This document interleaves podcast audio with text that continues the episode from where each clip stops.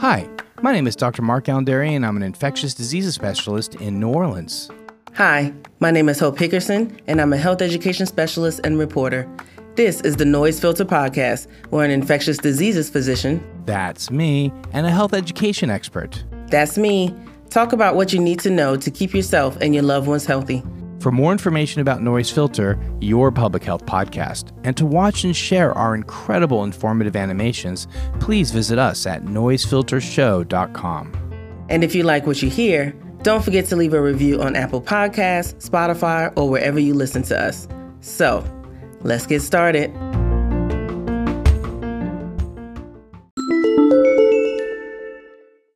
Breakthrough COVID infection rates higher amongst people living with HIV.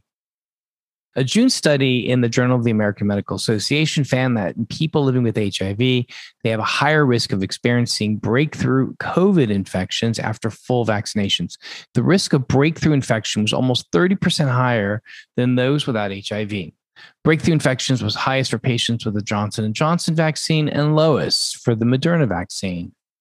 Other factors place some people living with HIV at higher risk than others. Those without a booster shot and younger than 44 years old saw higher breakthrough risk, and people who had already gotten COVID were twice as likely to experience a breakthrough infection. The researchers suspect that older patients saw fewer breakthrough cases because they followed more adherence to masking and social distancing guidelines. The authors of the study note that their findings may not be applicable to all people living with HIV. Nearly all participants were men, and most of them were older than 55. Almost all of the patients had a undetectable viral load at the time of vaccinations. People living with HIV without regular healthcare access may have had a different experience. I would imagine they probably yeah, did. Yeah, exactly. Experts think that policymakers should consider this when determining who qualifies for a fourth COVID shot, which could bolster the immune response for people living with HIV and improve outcomes. Yes, indeed. And I've not seen this as an HIV provider here in Southern Louisiana, but it certainly makes sense. And uh, for people who are living with HIV, please, please, please get vaccinated. It Mhm. truly stuns me. I would say about maybe one in every four of my patients living with HIV have not been vaccinated for reasons that continue to elude me. Just misinformation. Mhm. And it's just the sort of thing. It's just like it's like driving in a car. You may never get in a car accident. That's great, but you still wear a Mhm. seatbelt. That seatbelt is there to protect you in the event of a car accident. It's not going to protect you from the car accident. It's just going to protect the amount of damage that is done during a car accident. And so, you know, my folks were like, "I've never been sick before, so I don't need this vaccine." And and and I use that analogy with them, but it unfortunately continues to fall on deaf ears.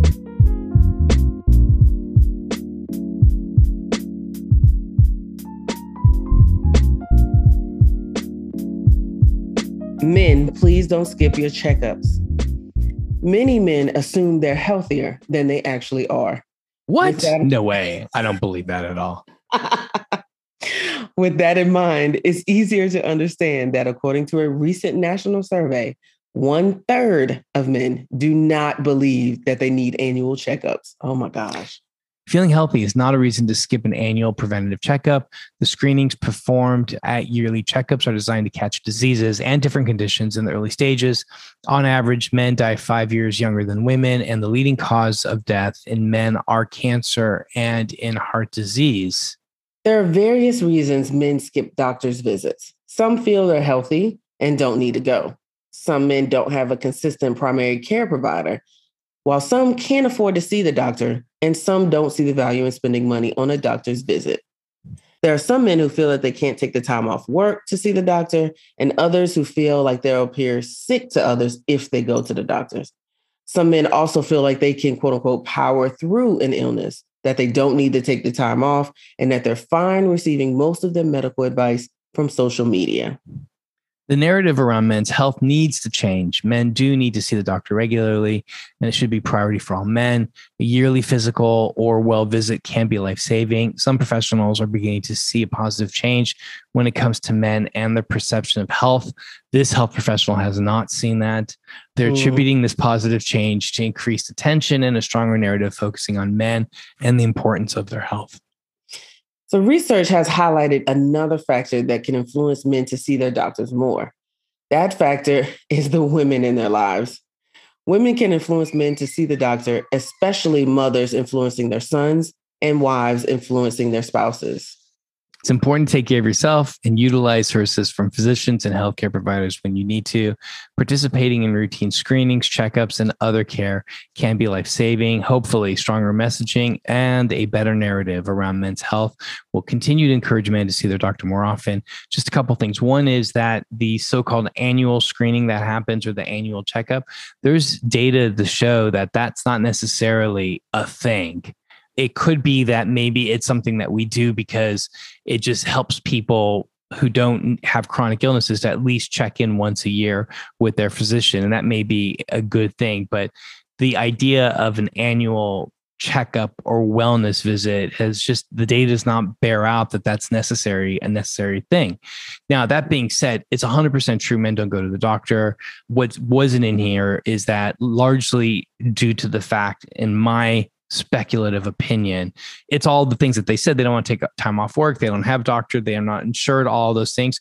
But really, what it comes down to is that women have instincts to survive and men don't. That's basically what it comes down to. There's a greater survival instinct in women. And women are smarter about these things. That's it. That's the bottom line. Sorry, if you think I'm being you to go there, Dr. Barry. it's true.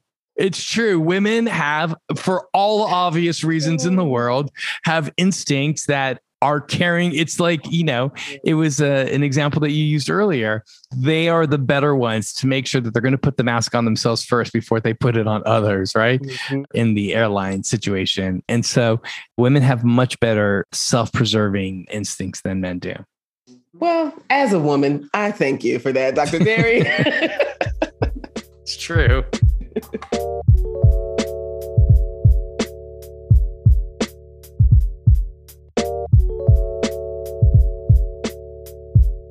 Experimental cancer drug sees 100% initial success rate. An early but promising development in cancer research.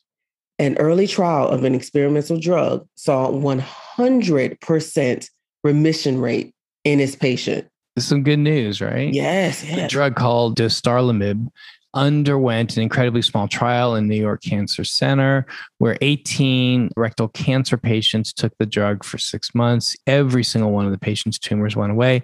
Experts say they will need a larger trial, but there's still a lot to learn about the drug. But results like this are unprecedented for cancer research. Wow. The drug is something called an immune checkpoint inhibitor. That means it doesn't attack the cancer directly, but spurs the immune system to combat the cancer itself. Patients saw very few side effects. Wow.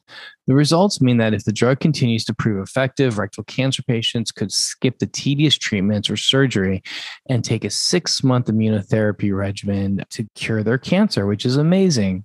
Wow. The drug is expected to get a larger, more diverse trial in order to fully understand the true response rate. It will likely be years before the drug is approved or used widely, but this is certainly positive news in the field of cancer research and development. Yes, indeed. Finally, some good news. There you go. Wow, that's amazing. Yes, indeed. Thanks for listening to Noise Filter, your public health podcast. Be sure to subscribe to the Noise Filter podcast, follow us on social media, and leave us a review letting us know your favorite part of the show. You can find me, Hope Hickerson, at hopehickerson.com. And you can find me at Dr. Mark Alain Dery or at the Dr. Dery. That's D R D E R Y. To see and share our amazing animations and find out more information about us, the show, as well as links to our social media, go to noisefiltershow.com. We are grateful to our sponsors, including Access Health Louisiana and the End the Epidemic Initiative, who are working to bring equitable health outcomes to everyone they serve. Hope, any last words? Stay well out there, folks, and continue taking steps to keep yourself and your loved ones healthy. That includes exercise, a good diet, getting adequate sleep, and seeing your healthcare providers regularly and protect yourself and others by getting the COVID 19 vaccine and booster, wearing a mask, and social distancing wherever possible. Remember, health is a human right.